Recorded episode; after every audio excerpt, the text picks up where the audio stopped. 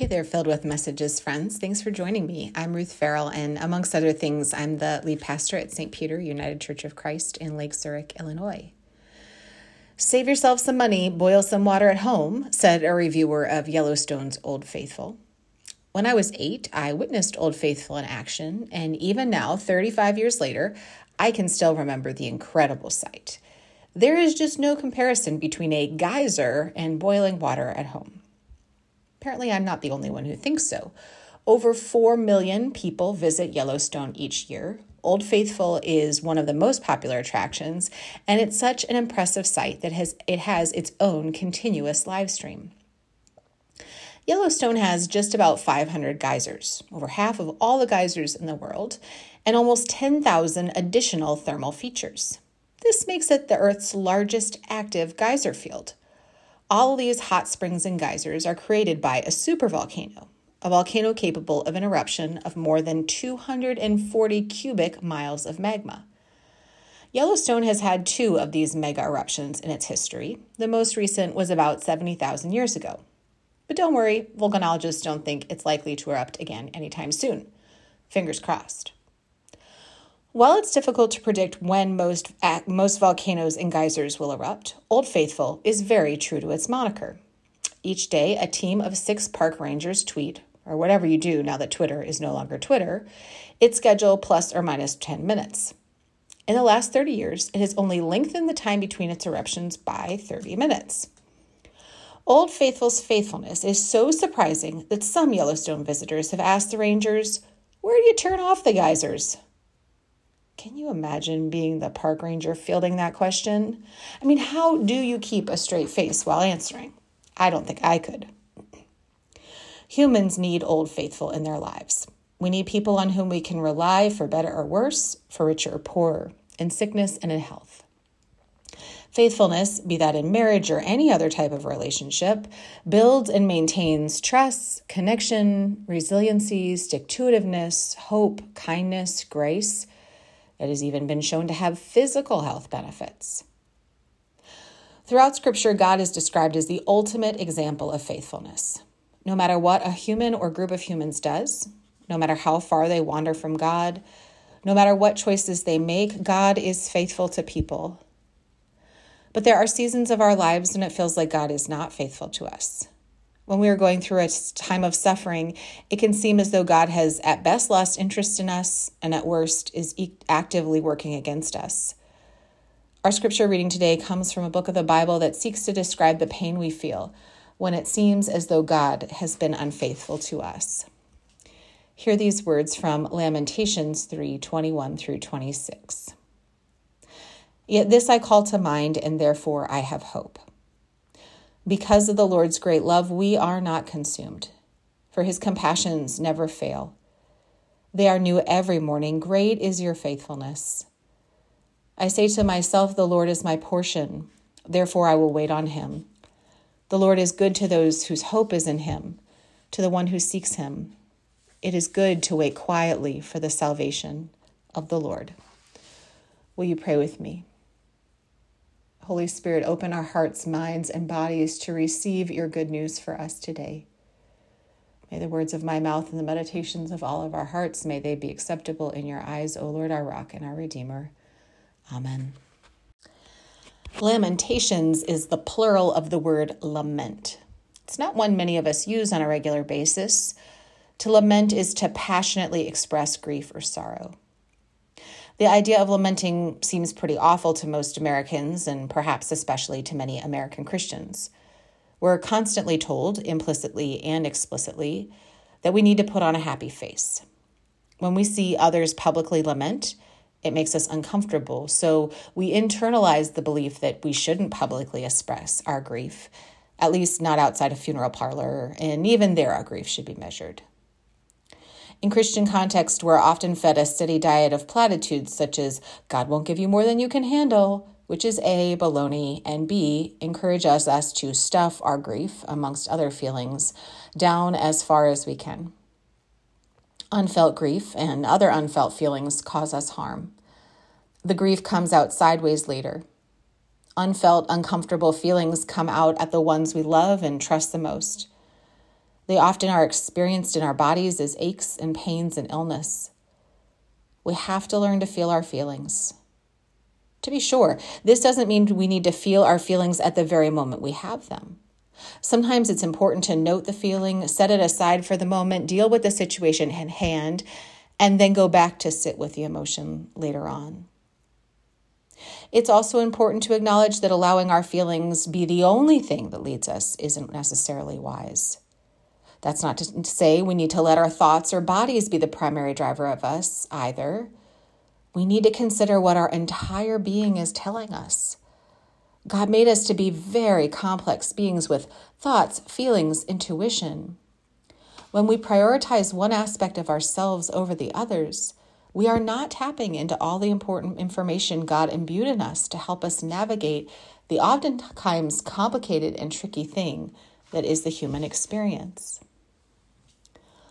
Lamenting is important. It's vital to our well being. It allows us to be honest. It creates a space for our pain. It empowers us to say that sometimes life is awful and sometimes it feels like God is either ignoring our suffering or worse yet, it feels like God is behind our suffering. The Hebrew name for the book of Lamentations is How, H O W question mark the author, possibly the prophet Jeremiah, of the five poem prayers that make up the book, asks over and over again how God could have allowed the disasters that had taken place in Jerusalem. The book contains several alphabetic acrostics. Each verse of chapters 1, 2, and 4 starts with a different letter of the Hebrew alphabet. The first word of verse 1 starts with the letter Aleph. The first word of verse 2 starts with a bet. First word of verse 3 starts with a gimel, dalet, hey, vav, so on and so forth through the 22 letters of the Hebrew alphabet. Don't worry, I'll now take off my Bible, Bible geek hat and replace it with my pastor cap. But sometimes the Bible's details are just too cool not to share. In 586 BCE, Jerusalem was sacked by the Babylonians. Most residents were captured and sent into exile. Those who were left behind were not strong enough and did not have enough resources to create something new out of what remained. They experienced unimaginable trauma in every facet of life. The destruction of Jerusalem ended the Israelites' time as a people group in the Promised Land, that place to which God had led them and given them after they escaped their enslavement in Egypt. They were devastated by the loss of their capital city.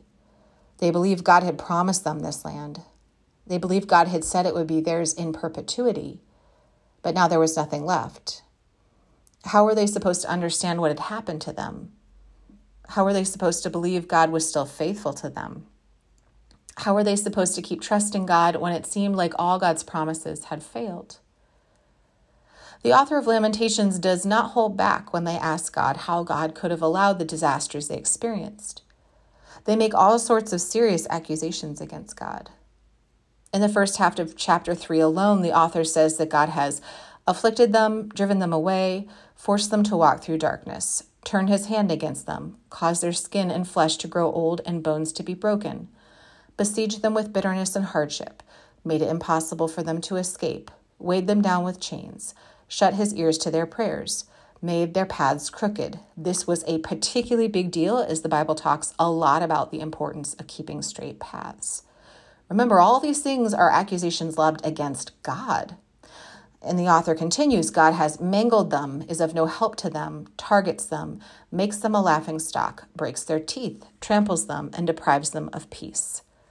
What a list! It's hard to read all those accusations and realize they are made against God. Perhaps you feel like you could never make a list so blunt or ragey. Perhaps you worry that if you lob charges against God in this way, that the lightning bolts would hit you in the next moment. The author of Lamentations is not unique in the Bible in their railing at God. Job and the psalmist, amongst many other biblical books and characters, don't hold back their feelings from God. They tell God exactly how it feels when they are suffering, and also when they're experiencing more socially acceptable feelings too, but that's another sermon for another day. Not only do they tell God exactly how they're feeling, they don't get in trouble for it. God wants to know where we're at. God wants to hear what's on our hearts. Being able to share honestly with each other is a hallmark of a healthy relationship. Suddenly, seemingly almost out of nowhere, the author of Lamentations changes tone. I remember my affliction and my wanderings, the bitterness and the gall. I remember them, and my soul is downcast within me. Yet this I call to mind, and therefore I have hope. While allowing themselves to feel their feelings, the author of Lamentations also remembers to engage their brain as well. We are not just our feelings or our thoughts or our bodies, we are whole people. The author of Lamentations digs deep and brings their thoughts online so they can be part of this conversation with God too. What is it that the author calls to mind, though? What is it that gives them hope in the midst of such darkness and despair? Because of the Lord's chesed, we are not consumed, for his compassions never fail. They are new every morning. Great is your faithfulness. I say to myself, The Lord is my portion. Therefore, I will wait on him. The Lord is good to those whose hope is in him, to the one who seeks him. It is good to wait quietly for the salvation of the Lord. The Hebrew word chesed doesn't have a direct English equivalent. It's often translated as love or loving kindness. But to those ideas, you need to add loyalty, grace, mercy, and faithfulness to come close to understanding. Chesed is the core of who God is and the core of the way God relates to us. It's what motivates God. It's what assures us that God will always be faithful to us and that we can wait on Him and His infuriating timing even when we can barely muster hope. God's chesed is the cornerstone of our faith. Just in case the author of Lamentations' ability to suddenly find reasons to hope in God in the midst of their great despair strikes you as, mm, let's say, a little too easy, a little too religious, a few verses later, they are back at their accusations. They are back at discussing how awful life is and how it feels like God isn't very interested in helping. Calling to mind God's faithfulness is not a panacea, does not make everything better, doesn't mean that our suffering is any less. It doesn't resolve our problems. As one commentator acknowledged, it's a part of our faith, but it's not the only element of our faith. Calling to mind God's faithfulness gives us space to breathe in the midst of the suffering. It gives us a moment of hope that helps us slog through the despair. It reminds us of our own resiliency and ability to do hard things. Great is God's faithfulness to us. Even when it seems like God has failed us, morning by morning, new mercies we can look for. And even when we can't see them, we can bring to mind mercies from the past. Remembering God's faithful love helps us keep trusting God, even in the midst of great pain. Thanks so much for joining me today, friends. Grace and peace to you as you go along your way. Take good care.